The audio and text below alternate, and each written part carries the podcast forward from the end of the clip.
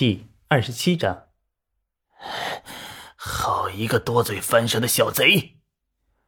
新元见暂时拿不下绝缘啊，反而被绝缘处处看破招式中的技巧门道，自然也知道这是曹拓在捣鬼。隔空一掌朝着曹拓按来，看似威力无穷，实则不过是必须就时。转手运掌，却是朴实无华的一掌朝着绝缘打去。正是要乱了节奏啊，好重新获得主动权。只是他还是忘了，周围还有那些承蒙曹操救命之恩的和尚呢。两个无字辈的大和尚见新元一掌打向曹拓，便自发挡在前面。一人运起金钟罩，准备硬扛；另一人则是双手齐推，打算先抵消一部分掌力。只是掌力袭来啊，却顿觉不对劲儿。周遭虽飞沙走石，劲道却是散乱不堪，不值一提。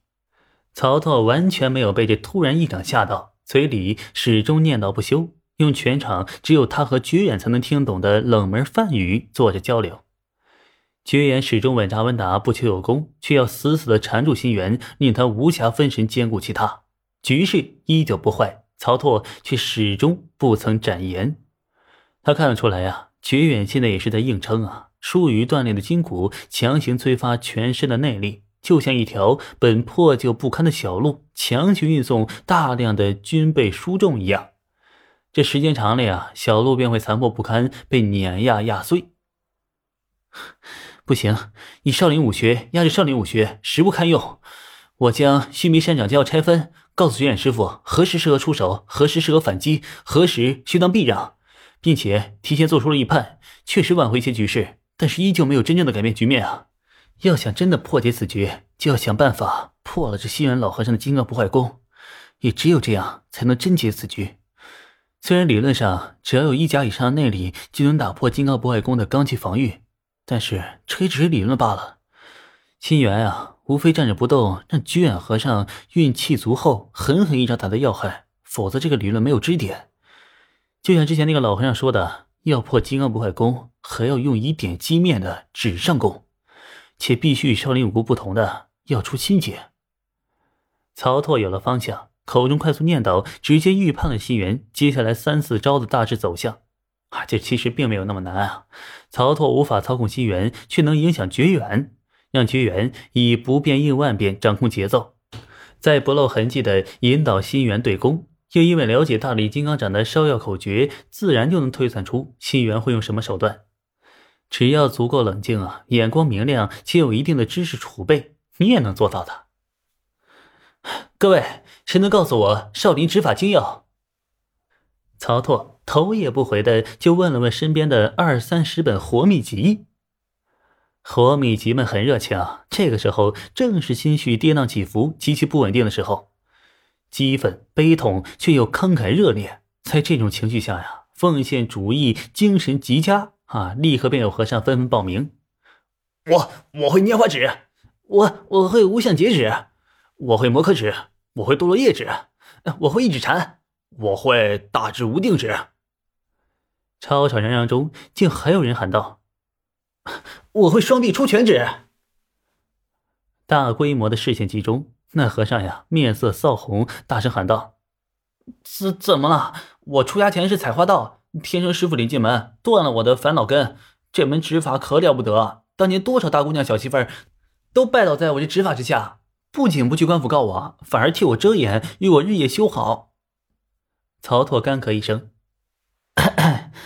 嗯，那个，大家依次在我耳边说出指法要诀，还有那个什么那个出拳指，要一并传我。哦，不要误会啊，我只是想多一点可能性，多收集一些指法要点。”群僧信了。嗨，毕竟曹操此时才十三岁嘛，一个十三岁的少年能有什么坏心眼啊？曹操此时开始一心二用，一面指点绝远对战心源，一面吸收消化那些和尚们在耳边提及的诸多少林指法。这些指法呀，有的做虚求实，有些无形无相，也有的微妙神奇。嗨，各有侧重，各有专长。虽然指法都为达摩院所练习啊，不过除了极少数指法，如无相截指啊，追求极大杀伤力外，大部分的指法本质上是御敌制敌，杀伤力不大。所以有功于少林啊，或是师长中有达摩院精修老和尚的少林弟子，多少都能传一门甚至两门指法。诸多指法在曹操的脑海中迅速的融会贯通，随后又与兰花拂穴手相互碰撞，又引出玉箫剑法的精要，最终，曹操在剧烈灵感碰撞下悟出了剑指三绝。虽是草创啊，却已然不凡了。此剑指三绝，主要以深厚内力为引导，效仿传闻中的六脉神剑，以手指催发剑气。